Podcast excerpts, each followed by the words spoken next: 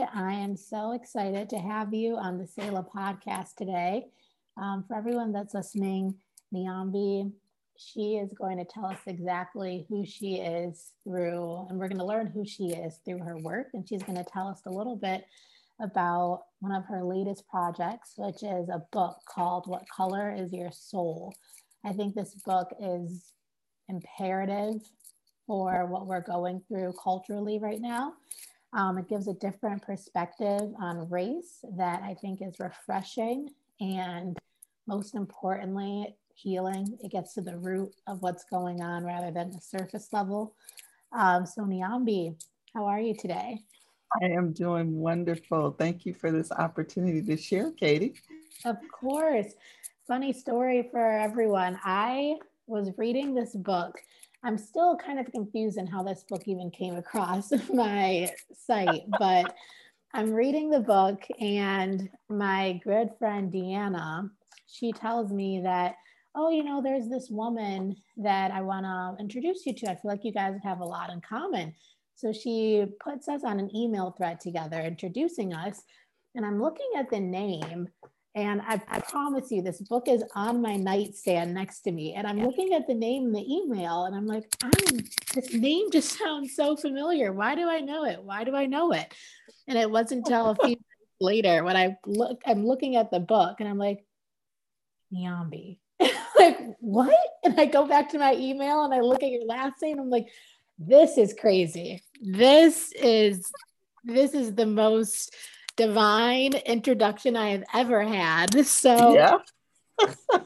I am over the moon to have you on this podcast. Oh, and I am too. And and when uh, when I got your email just in the introduction, it was really interesting because I didn't know, you know, how it came about either. And then when you shared that story, I just those kinds of things just happened. So um, I have, I, I, feel like this book was, came through me in a divine way. And so, mm-hmm. um, you know, I tell my angels and spirit guides and all of that, that you all will have to be my promoter for this because this was a divine project. And so um, you all will have to get it out there. So when things happen, I know they're on the case. So mm, I love that. I love that. And this book goes for everything I stand by. Um, with the work that I do, mm. I try to promote the fact that a lot of these problems that we're seeing culturally today can't be healed by mm-hmm. policy and it can't be healed by pointing the blame outside of ourselves or trying to make someone else feel bad or victimizing someone else for a victim kind of mentality that has been placed on a specific group. Um, mm-hmm. Speaking of Black people right now, but I feel like the healing is going to start within all of us, not just one specific group. Absolutely. Um, so, yeah, can you tell me a little bit about what inspired you to write this book? Oh, let's see. I think there were ver- various points, and I, I think at this point in my life, everything that has kind of led up to that, to this space, I've been doing a lot of personal development work. I've been facilitating for many years now and just kind of got pulled into the trajectory of all of this conversation around race and DEI work. And I have a, um, a small firm called Cross Cultural Agility LLC, and, and I do DEI work. Um, but one of the things that I felt like and still feel like is missing in the broader conversation is spirituality. Um, we're trying to solve a problem without all the pieces and i think that's what when i when i said okay to to this book literally the title came and it's what colors your soul? Healing the illusion of our separateness. Because i think that ultimately we're trying to solve a problem without all of the pieces. And so this is just another piece of the puzzle of, of working through this um, DEI conversation, the diversity, equity, inclusion, or however you want to call it, justice, um, social justice, all of those components can't really be, be solved if we don't bring our spirituality in. And so um, this is just another piece to that puzzle. And it started off, the book started, I was in the, sh- in the shower And um, at the very beginning of the book, when I, you know, this is my third book, and so I, I the the process is very organic for me. So uh, I was in the shower, and clear as day, I heard the words, "Why do they hate us so?" Mm. And um, I could feel that that was like the introduction of a much longer thread of consciousness. And so I said, like, wait, hold up, hold up. Let me get out of the shower because I can't write anything down here. hold that thought. And I uh, got out of the shower, got my my pen and paper, and that was the beginning of how the book started with the introductory story of Akna and her children. And um, literally that whole story came in one sitting as I was sitting and just felt like I was journaling it through. And that became kind of the the the soul of the book of explaining how we were all in, in kind of a mythical story slash partly um, historical, you know, but you know, kind of mythical in a sense of telling the story of humanity and how we became divided into all of these different cultures and, and ethnicities and what is needed for us to get back together. And so when that story came through, it just felt like it was giving me permission to, to really speak on this and through a spiritual lens and, and helping us, not a religious lens, but definitely from a spiritual aspect to help us to really realize that we are all one and that we all come from the same divine source and what we're trying to heal right now is a lot of ancestral trauma um, that is within all of us, within all of us.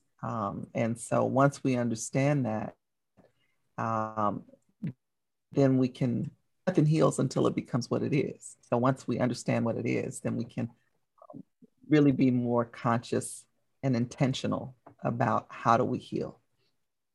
That is amazing. And there's a a little portion of the book that I'm going to read to people where you said it is challenging to come together to address race because we have always attempted to discuss it from the perspective of racism and the systems we have inherited. When we start there, mm-hmm. it's easy to lay the false foundation that we are different races, unconsciously playing that false narrative that only further exaggerates our differences. It heightens our fear and mistrust and highlights our painful historic past. When we tackle the problem while excruciating, we, tack, we then tackle the problem while excruciating pain or in deep denial. Mm-hmm. And basically, when I read that, and then after hearing what you just said, it really made me think about how usually when you see race and spirituality, especially, especially lately, being tackled, it seems like we're bringing race into the, the race problem into mm-hmm. the spiritual realm instead of healing the race problem mm-hmm. in the spiritual realm. Um, there's, I don't know if you're aware of the Kybalion, but one of mm-hmm. the um, laws is so below, as above, so below. Mm-hmm. Mm-hmm. And I feel like a lot of people are bringing so below our below level problems like race and violence and mm-hmm. bringing those aspects in spiritually rather than using these spiritual practices to heal race mm-hmm. so i love that well and there's a there's another conversation that's in popular consciousness is that you know people when you talk about spirituality when it comes to racism and people say oh you're trying to do a spiritual bypass and my answer to that would be yeah, I am. because if you live in like cities that have a, you know, when I think of the the highway system like in Atlanta, where you have um, I forget the highway that, that goes, I think it's 20 that goes right through the city. And then there's a bypass. There's another highway that goes around it, but you you can take either route. You can go straight through the city, or you can take the bypass, which is less traffic, more, you know, less distraction. You probably get there faster, but you wind up at the same destination. Mm-hmm. And I think that either path, there are people that take that decide to go straight through the pain and we're going to go straight to the through the pain and and through the disconnection and all of those things that's a route I choose to go a different route. I think that part of the reason that we get stuck in traffic, so to speak, is that we're trying to to solve this. If we took, if we brought our spiritual consciousness into it, then we have more resources, more tools, um, a different perspective, and then we can tackle the problem. It doesn't mean that the problem goes away, but we'll have more efficacy to do it with. Um, and so, yes, I do this um, very consciously have decided to take the more spiritual route because I believe that um, once you take that route, you can kind of see the falsehoods and everything. You know, the fact that it's like we're not even, we've got some cognitive dissonance going on because mm-hmm. in one breath, we'll say that we're all part of the human race. And then we'll say that we're different races. Now, which which one is it? right. And so when we understand that race, the whole concept of race was made up. It was made up. Um, now it's it has spawned some some matter or or or that that's tangible, which is racism. But the whole concept of us being different races was a made up thing. And so we're trying to solve a, a real problem with a false foundation. And so that's why it's got us spinning in circles. Mm-hmm. And if we could come together and realize that we are all on the spectrum of, of humanity, and crazy is crazy because crazy's had some crazy stuff happen. you know, and that we are all, you know, you know, I also use in the book, for instance, this one, this analogy of the water. You know, if we think of divine source as this wonderful of the ocean, and so, if you were to go to, to the ocean right now and take a glass, an empty glass, and just fill your, you know, go to the, the edge of the water, fill your glass up with ocean water, take it back to your house, however many miles inland you want. Whatever is in that cup is still ocean water, no matter how far away it is from the, the big, vast ocean. Now, the, the ocean is, is very immense. And I mean, it's got so many things in it and so much life. But everything that's in the ocean is also in that cup, in just an infinitesimal, minute, you know, little particles. But everything that's in it is, is in that as well. And so for us, if we are, if we all emanate from the divine source, what makes us not vibrate at that level? what makes us vib- not vibrate at that level is that we don't you know i wish like the stories we used to be told when we were little that the stork would come and just deliver us on the doorstep and that you know in that analogy if, if the stork came and just brought us we would have no history um, to, to think of we would be just like a brand new being on the planet but that's not what happens we come through i am made up of the cells from my mother and father. And so in their DNA and their cellular memory and their, you know, all of that, that's what formed me. So that's what was in my cup before I even came here. So I've got all of that stuff. So we none of us come here as a as a pure clean cup. We've got ancestral history. And so what we're trying to solve, you know, when we see each other and interact, that's why things get so volatile and we can kind of bring up this rage is because it's ancestral rage. It's stuff that's in our cup. And so our job, if it, I believe, is to clean up our cup. Because you can't solve anything when you're in anger, pain, guilt, frustration, and fear. None of that will produce anything. I completely agree. And one thing I I've personally seen is I feel like a lot of people they may understand the race problem, but mm-hmm. what they mm-hmm. don't understand is spirituality. Mm-hmm. And mm-hmm.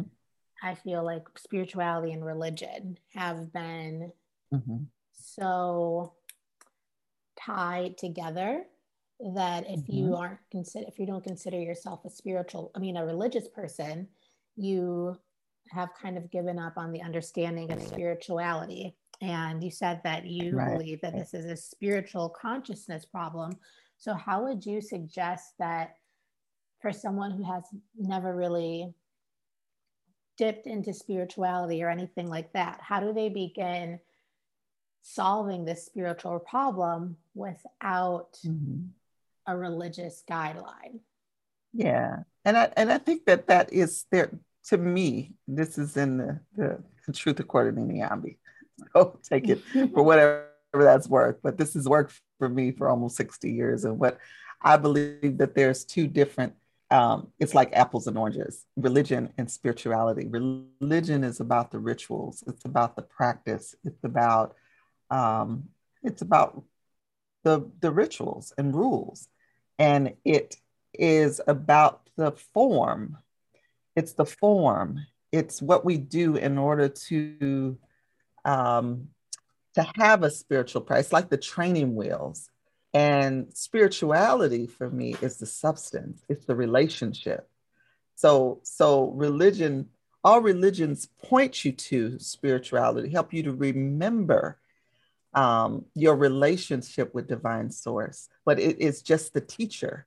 And so you can't, at some point, you, ha- you have to graduate. You, you know, those lessons are just there to, to teach you, you know, and, and again, if I use the analogy of the training wheels, at some point you get to learn how to ride your bike um, and that's the relationship of spirituality a lot of people say well how do i become more spiritual you know I, i'm not very spiritual well you are spirit you already are spiritual because you're a spiritual being you know we already know that you are not the physical body that you get to inhabit if that were true when you, you um, transition or leave the body uh, your body would go with you. You know, you would just kind of vaporize, but you you leave the body and your spirit leaves the body. So this is, you know, I analogize this in the um, in the book about this is these are like our earth suits.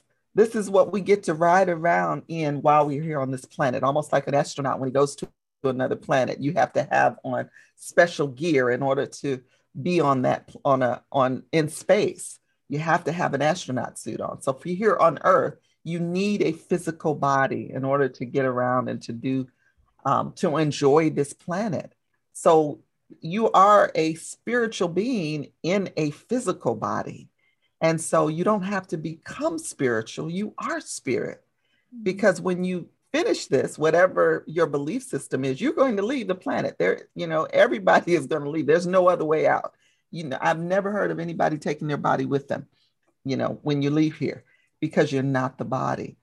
And so it's just understanding. And once you open up your consciousness to understand that we are, you're all part of, we're all part of the ocean. We're all part of that divine ocean. And so we just get to be a little bit of that in our in our own little bodies in our in our earth suits and this is like our container and our job is to clean our cup you know we're we we have a lot of consciousness around cleaning up the planet and our water and and, and all of that those external ecosystems but we we if we had the same passion to cleaning up our internal ecosystems then i think we would come a long way in this conversation especially around race mm. but we're um, in in racism but we're we're so focused on the external that we forget the internal. That's where the real work is. Um, because you can't, you know, it's like if your cup is dirty and you're trying to help other people, don't nobody want to drink from a dirty cup. Right. You know, so so the best way is to clean up our own cups so that then we're adding more pure water, a higher vibration to the planet. Mm-hmm. And that's mm-hmm. only by doing your your work and the work you know, people, you know, they, they talk about, well, you know, now in this society, we talk about being woke. Well, after woke comes the work. What is, you know, the work is to do your, your work to clean up your cup, to wow. make sure that you are vibrating at a higher vibration. Wow. And I think it's interesting that in this spiritual world, especially in the yoga world and things like that, you it's from in my personal experience, it's been pretty rare to find people of color who, especially in America, who are mm-hmm. allowing themselves to be open spiritually even though Mhm. to be Black in America is so heavily tied to Christianity. And Mhm. I have grown a great reverence for Christianity.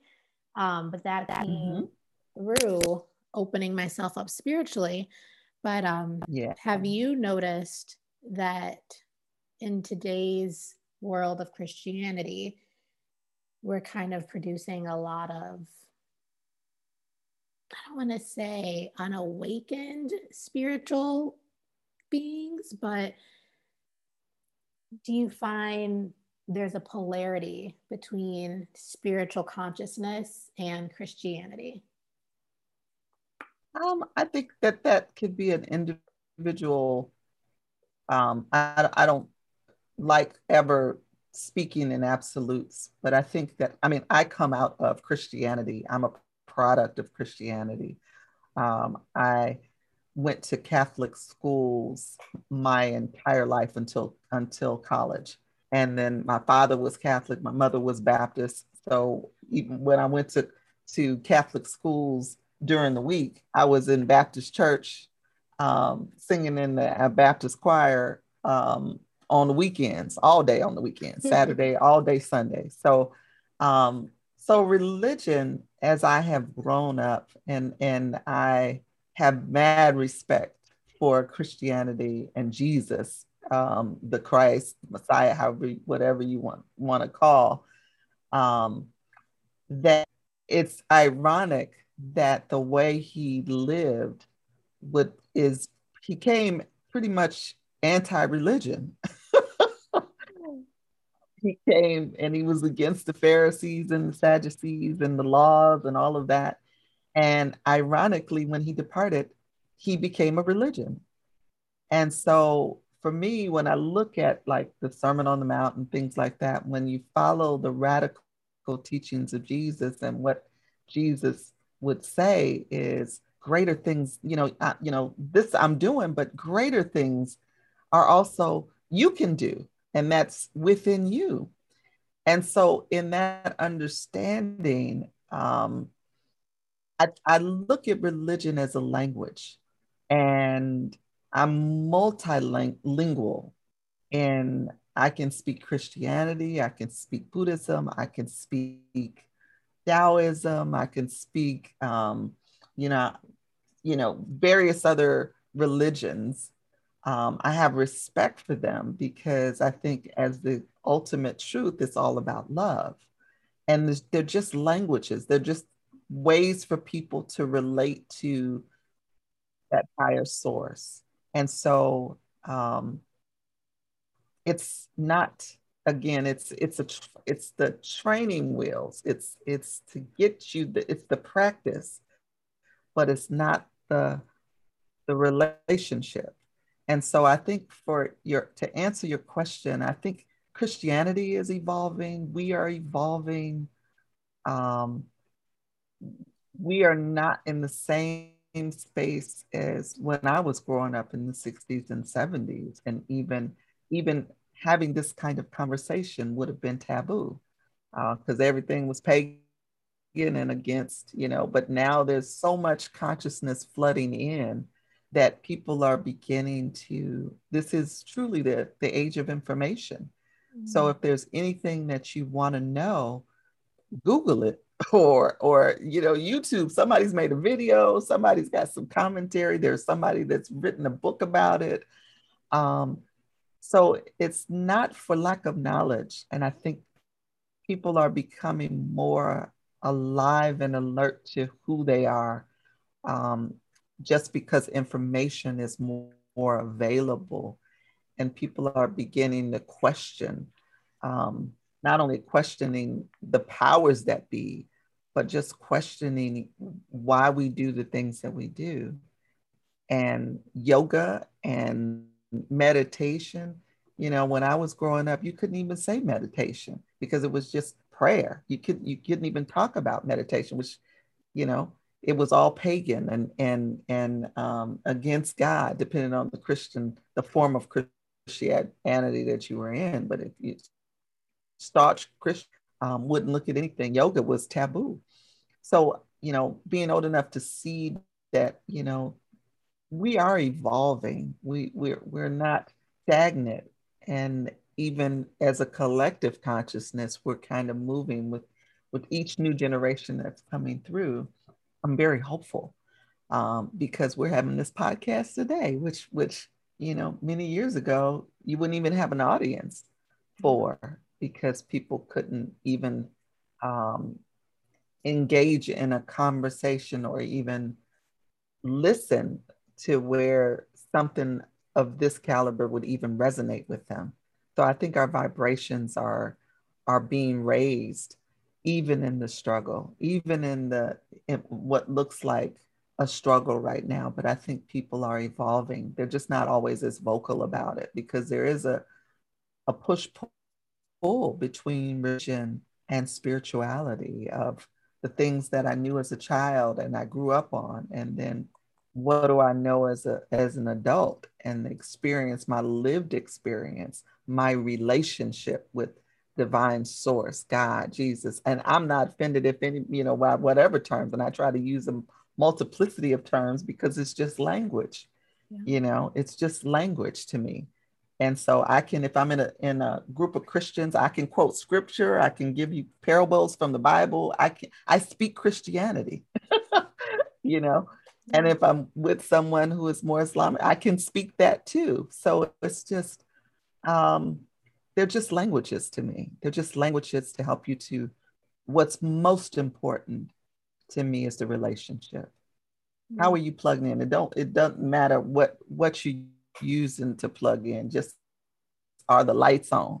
Do you have electricity right. in your mobile home? You know, I don't care how you get plugged in, but if that's working for you, just are your lights on? Do you have some connection? Mm-hmm. Because that's how we solve this. Can't do nothing in the dark. And I feel like through that relationship that you have with your higher power, with Christ, with whoever you have as your higher power, I feel like that is how you get to see yourself. Absolutely. And when you see yourself, it changes what you ex- accept. I guess so. For me, yes. I had my my background as Christianity as well. My mom's a pastor, grew up in the church, and I mm-hmm. do consider myself a Christian. And when all of these race things um, started happening, it was hard for me as a Black woman to identify with the narratives that were being embraced at that time because that's not who I knew myself to be. It was hard for me to identify what, as oppressed. Can you speak on that? What What do you mean? It was hard for me to identify myself as an oppressed person because that's not how mm-hmm, I felt. Mm-hmm. And that's not who mm-hmm. I knew myself to be through my relationship with God. So, mm-hmm. for those who are really settling into certain narratives that are being, this is not to say that there is not a lot of oppression that is happening to people of color. This is all about the relationship you have with yourself and who you see yourself to be. And for me, I found mm-hmm. that sense of self through relationship with God. But how can you suggest someone to build that relationship with God in order to see themselves correctly? Mm-hmm. Well, if you you know, I use a lot of analogies, and and you know, if we go back to the analogy of water and this ocean, and you know, as in the Kabbalah, as above, so below. And and when we look at even externally what's happening, that we're manifested all of this toxicity in our environment. Um, the waters are polluted. There, there's pollution that is everywhere. And so our job is to clean up our own ecosystem and to make sure that we are clean. Now, however you can get clean, if that's through your spiritual, um, your religion will help you to get clean. It will help you to develop those practices and principles. All of religion leads you to love. That's the that's basically what it it leads you to a space of love and no fear. And so depending on you know and it doesn't um, matter what that's that's pretty much the root of of all religion is love. And so with racism what's happening is that again it's not about our own individual experience. It's in the collective consciousness. It's what's in, the water. It's the pollution that you know like when a little kid goes to the beach um, and it gets in the water all of that toxicity from generations before are in the water. So it's not that person's. I mean, that's it's that person's responsibility to be aware of what's in the water, but also to put on your own um, hazmat suit, so to speak, so that you don't get further contaminated. And I think that part of what we're having a struggle with is that everybody has personalized it and thinking, well, well, that's not me, and and I don't have that experience, but it's in the water.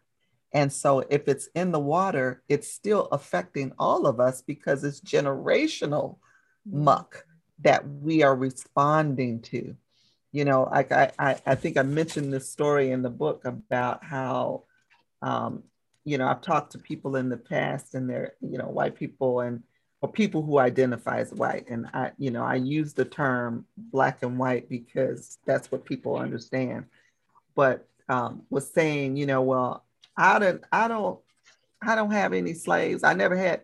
Y'all never picked no cotton, and I have never, you know, had a slave. And so, so get over this whole race thing. This is, you know, old stuff.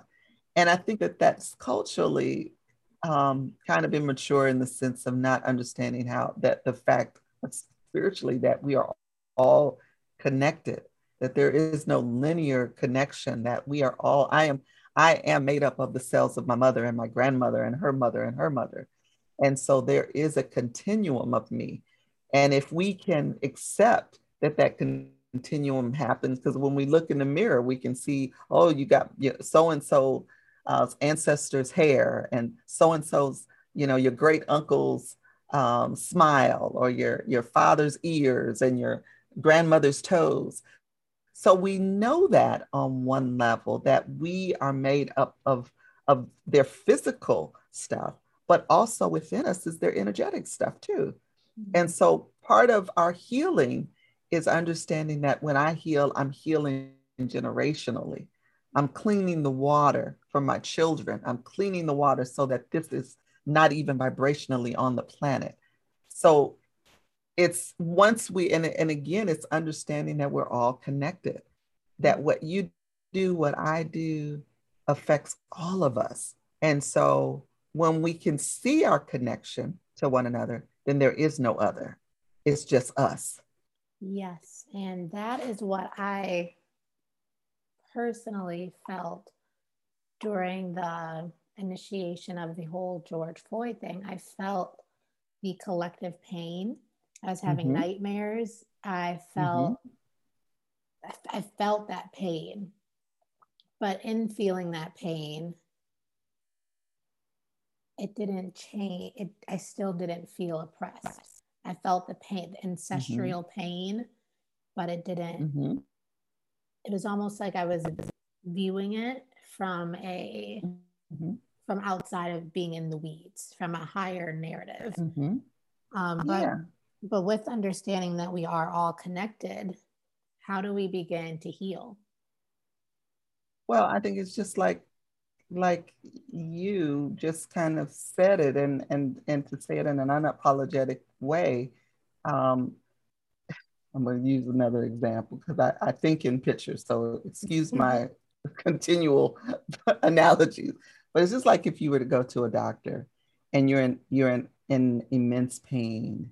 You do not want your doctor standing there crying with you because you and you crying. You know. um, so there has to be some level of detached compassion and empathy and where you can even in the bible jesus wept okay mm-hmm. um even and jesus had the full story huh i was going to say that's been on my mind what like jesus said when's the last yeah. time you wept and felt for humanity right Jesus had major compassion and he had the whole story. So, so it doesn't we and, and he didn't have to be blind or a leper in order to feel the pain and compassion for humanity.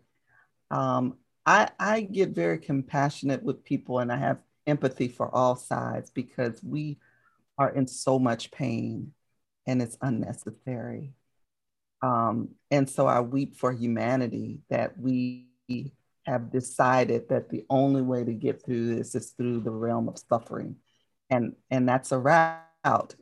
Like I said, you can go that route through suffering in the traffic and all of the accidents that happen and the road rage, or you can take a spiritual bypass and still be in it, but be at a, a higher vibration so that then you can be more of a help rather than part of the problem in a sense. So it's a compassionate detachment has to happen, just like for any healer, that you have to be detached and compassionate, but detached from the problem so that you don't get sick, so that you don't, you can't help anybody when you're in pain, fear, anger, guilt, or denial.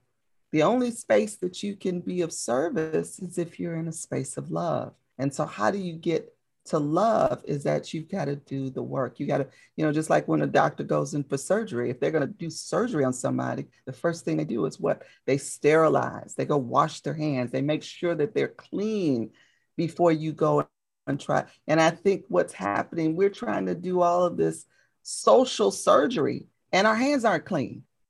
We haven't done our own work to make sure that we are not doing any harm because we're in so much pain. Mm and we think that the, the more we cry out and the more we're in pain that we'll somehow this will get fixed. And it, it becomes the form of psychosis or insanity because we keep you know it's like if something's not working we just do more of it. Yeah. Yeah we'll just, be, we'll just keep doing we'll do more. Right. And it's yeah. So so it's i don't know. It's a it's a different way of of what we're doing isn't working. And so I'm just offering a, a different narrative that is working. Mm-hmm. And it doesn't mean that, you know, we're sitting off on the mountain um, totally devoid of the pain. But I know that I can't be of service until I clean up the pain that's within me. Now, this didn't just come as some aha. I've done a lot of work around making sure that I'm healing the ancestral wounds. I'm, and I use my own personal story um, in the book. I think in like one of the first chapter one is my personal why, and I give the story of when I was a little girl and, and uh, or when I went away to college, and my first um, encounter with uh, racism for real because I grew up on the south side of Chicago in a very insulated um, black neighborhood. You know, I didn't I didn't see white people until you know, of course, at the Catholic school there were nuns, but I didn't really interact with people until I got out into the world myself. So I share that narrative of of what that was, and that was part of probably the work that I'm doing right now because even then um, an incident happened, and I don't I don't want to take up all the time to tell that story, but it could have changed. We would have been recording this from jail, you know, you know, my whole life could have been taken into a whole different direction. Um, but I think at that point, I realized that my work was my work. It was my, I didn't respond with ability you know that's what responsibility is to be able to respond with ability. And so i've got to make sure that i have the ability in order to respond and not react mm. um, to anything that's happening in life. And so that's an inside job.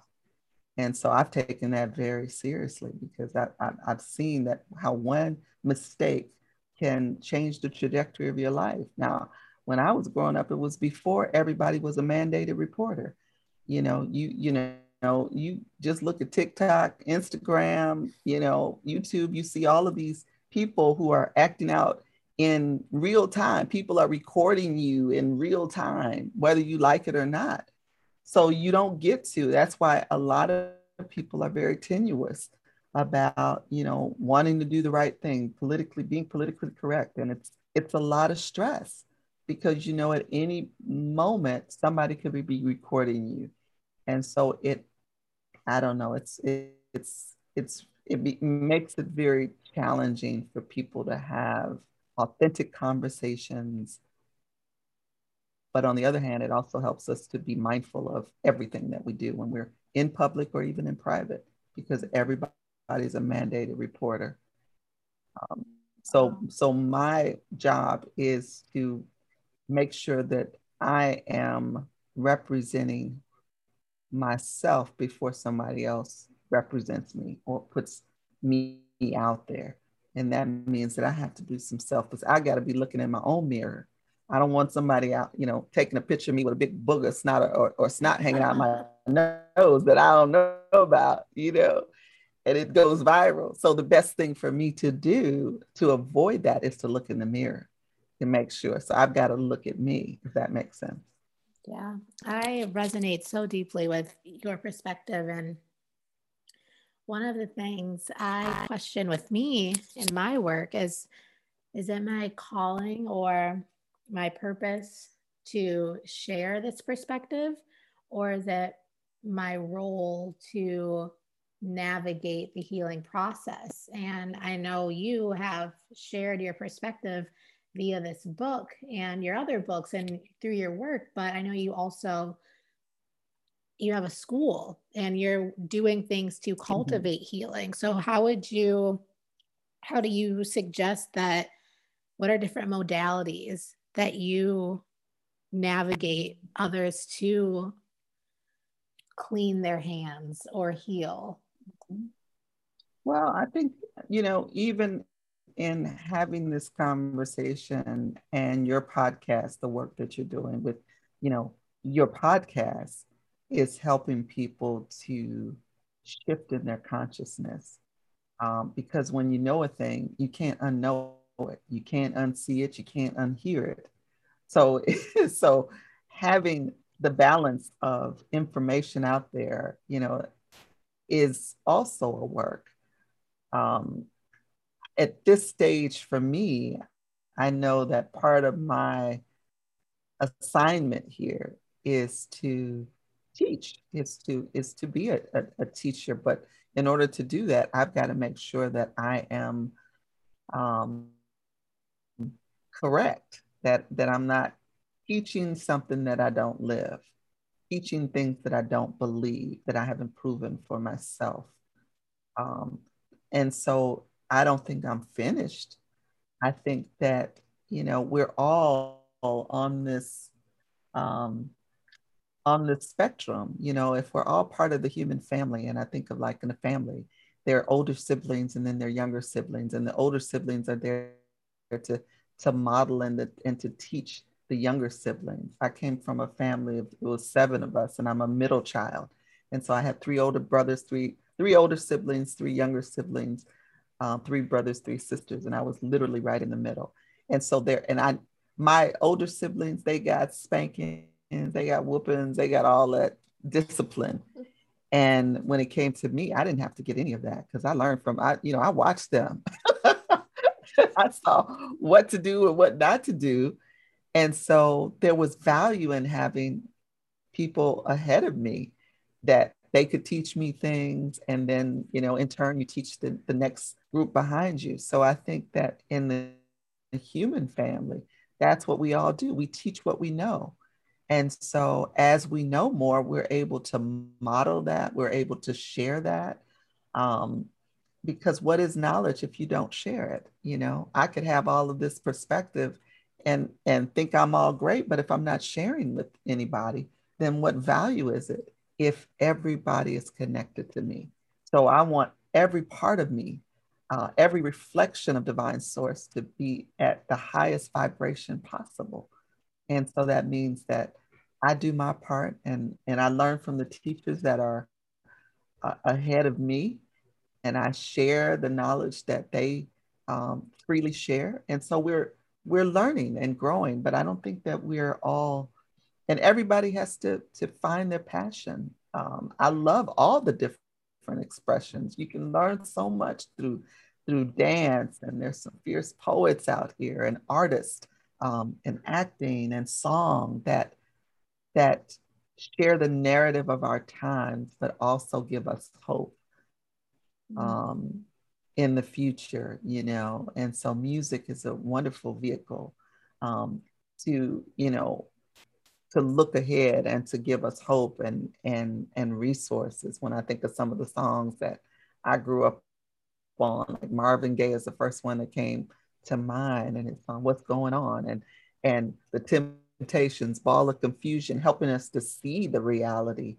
but then being able to once you see it, then now you can choose something to help heal it.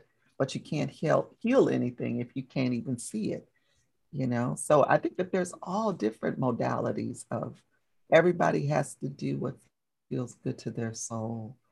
Mm. so that it's no longer just play.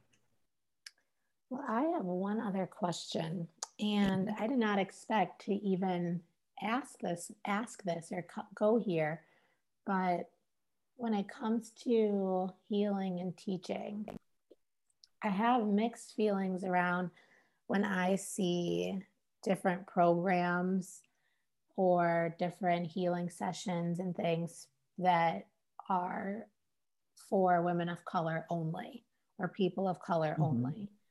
And mm-hmm. while I understand the safety behind that, and I know that feeling safety and in community is so important when you open yourself up spiritually and I also debate with this because I also in my head understand that there are a specific group of people that need to be touched right now.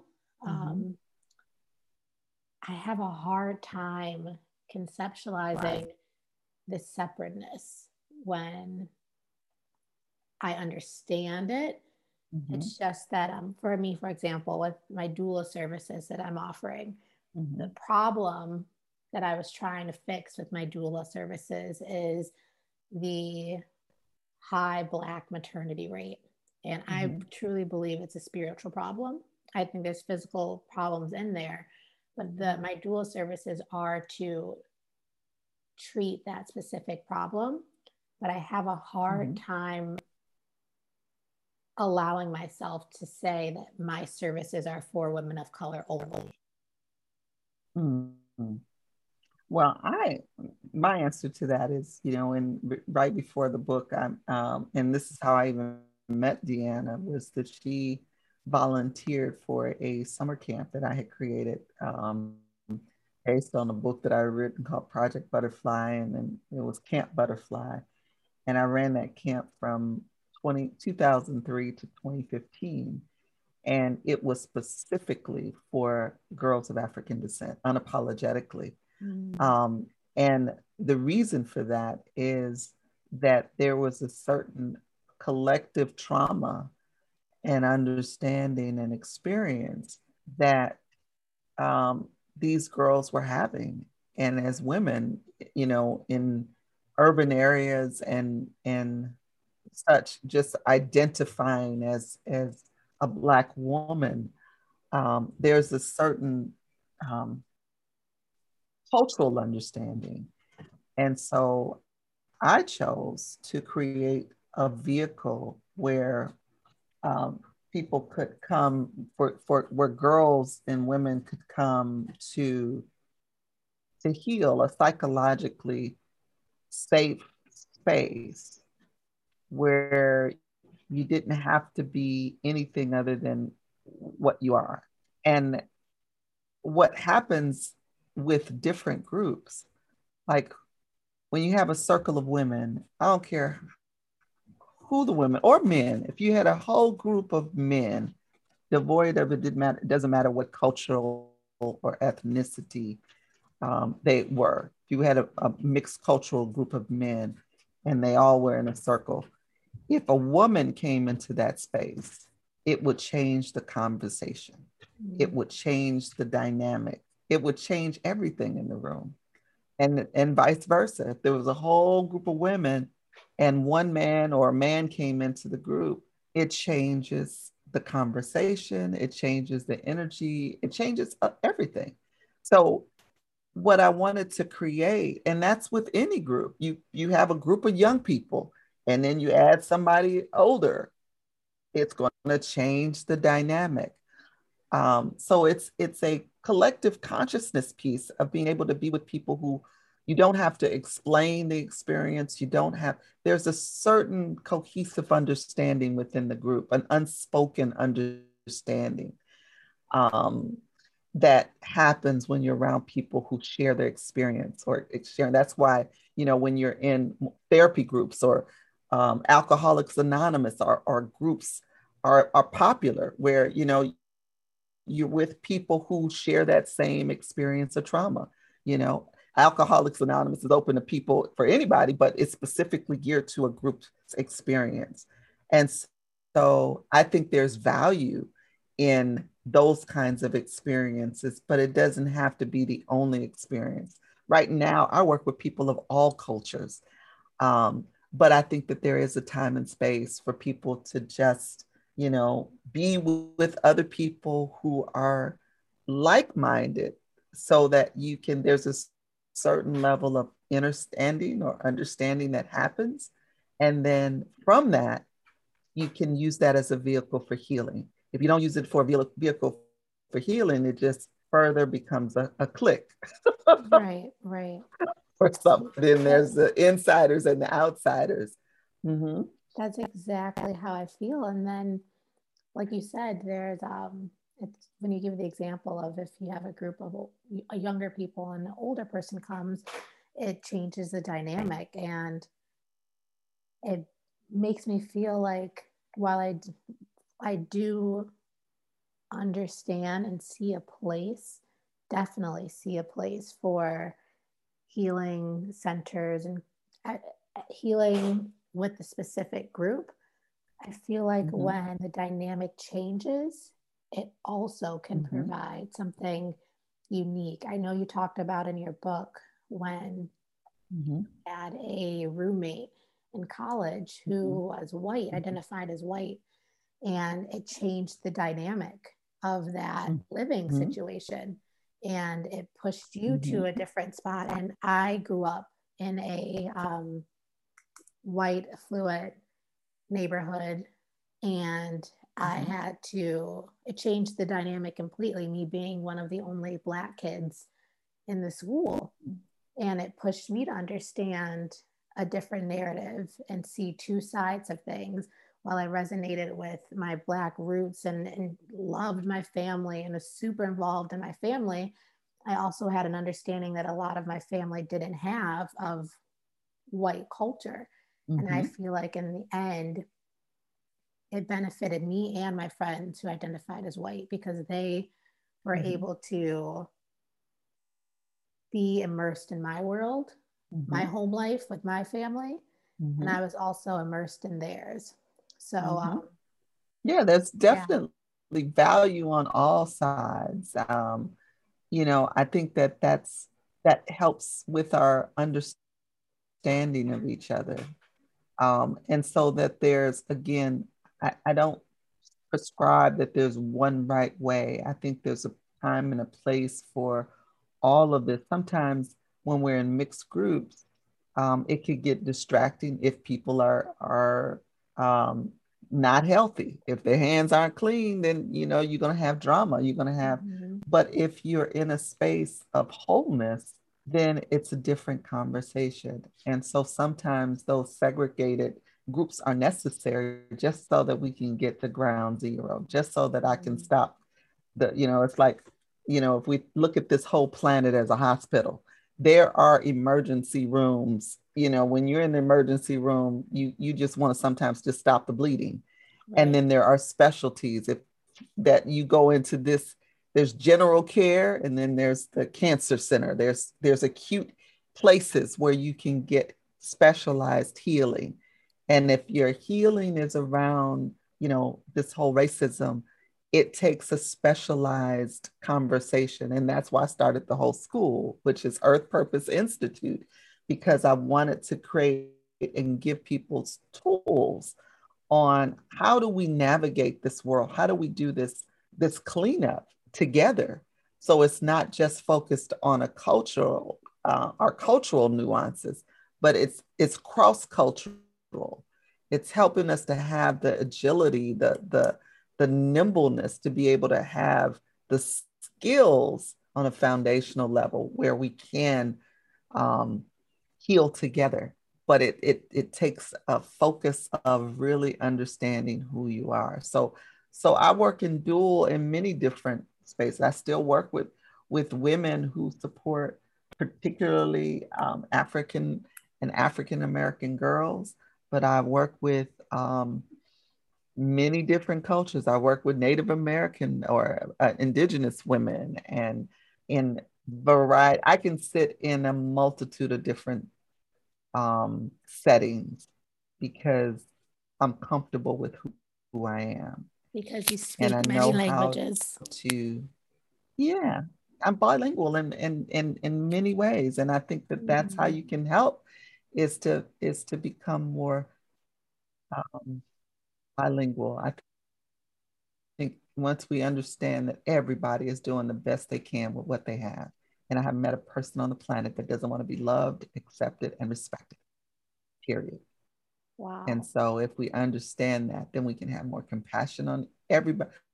We are all just a reflection of what we have lived. Hurt people hurt people, period. We are a reflection of what, what we lived. You want, you know, just like when when you see children, if you want to know what the ch- who, who the parents are, look at the child the child will tell you what's going on in that home without saying a word. Mm. And so we are all just adult children walking around who've aged, children who've aged out and walking around reflecting our experience, reflecting what has happened to us, the stories, the narrative, what's in our cup. It's like the, the cup is, is, is transparent, so everybody can see what's in your cup but you can't see it because you in it and that's why you have to do the work that's why mirrors are important that's why we reflect each other that's why when someone brings it up people we, we have we're having this collective experience culturally because we need to see each other what was happening with george floyd was didn't just wasn't an anomaly that just happened it had been happening all the time and continues to happen. But people couldn't see it. He was the mirror. And I mm-hmm. know this is controversial to say, but when it actually happened, when I was I was in my spiritual self and not my human self.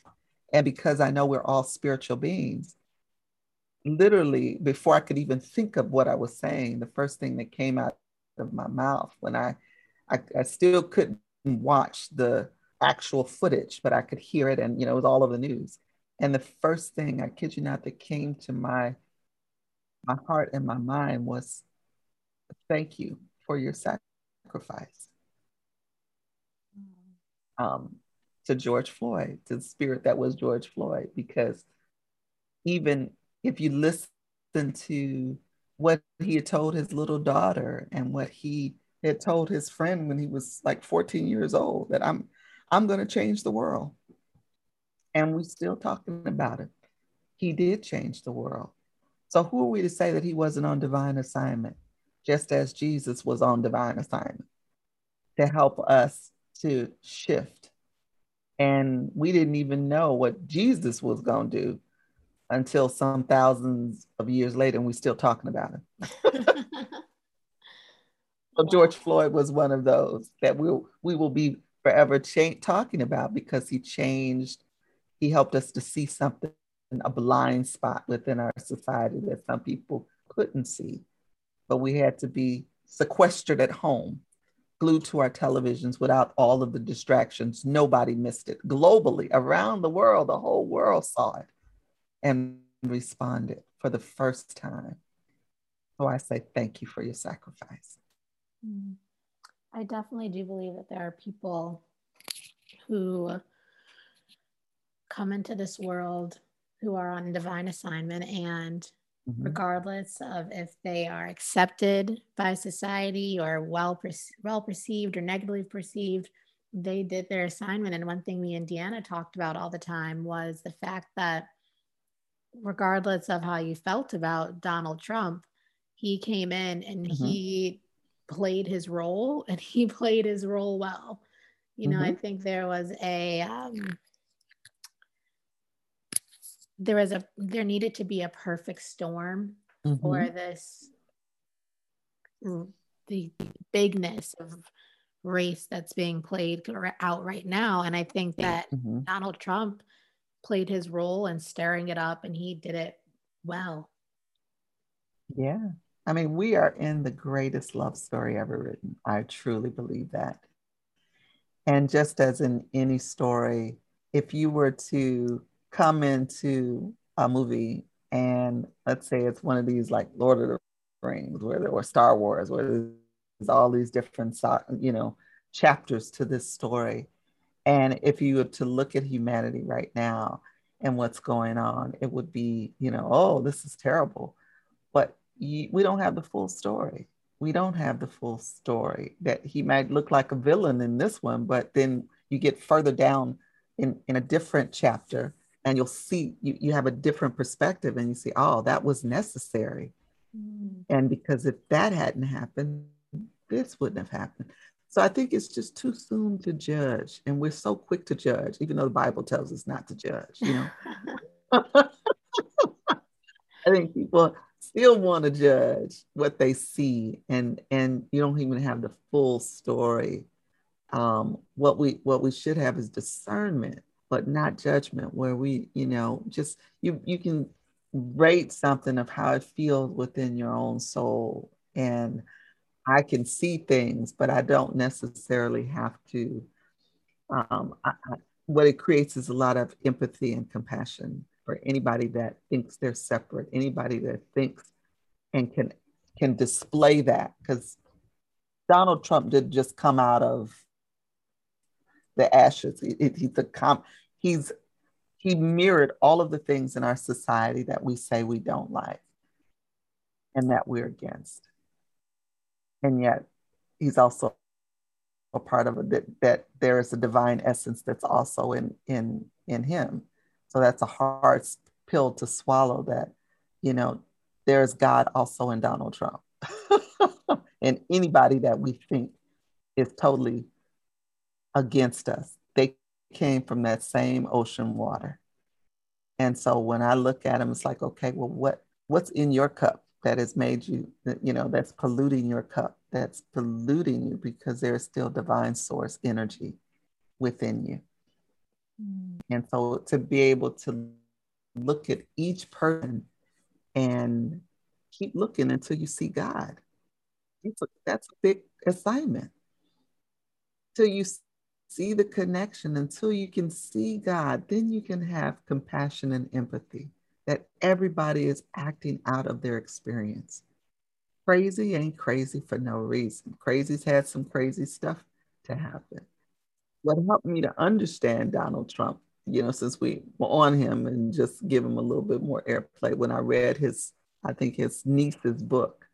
And so I could understand how he was created what nurtured him, what was in his cup.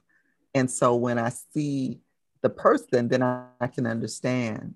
Not that I can not, I don't have to agree with it, but I have understanding of it. It's like, oh, okay, I see where you came from.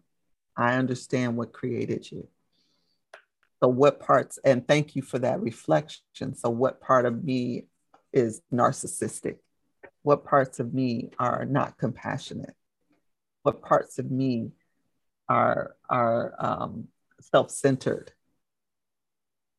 So everything becomes our teacher if we if we allow it, if we allow ourselves to learn the lessons. So it's less judgment, but it's about discernment because I don't make it about him, I make it about me and what wow. I need to learn through that experience. Wow. I think that is the perfect place for us to end the podcast. And I think you just summed everything up so well in that in this last conversation. And with that being look at someone until you see God. Mm-hmm. I think if we were all able to do that as a culture, we would we would make this change happen drastically faster. Yeah, absolutely. We would take the spiritual bypass. Yes. and not go through the muckety muck in the traffic, the accidents, and the we, road rage. we hereby give you a pass to culturally bypass. absolutely. Absolutely. Well, thank you. Absolutely. So the view much. is much better here. it is. It is. Well, thank you so much for coming on this podcast. It has been phenomenal. Oh, thank you for having me. Thank you. I really have enjoyed conversation and um, wishing you so much joy in this next chapter of your life that's coming up. Thank you so much.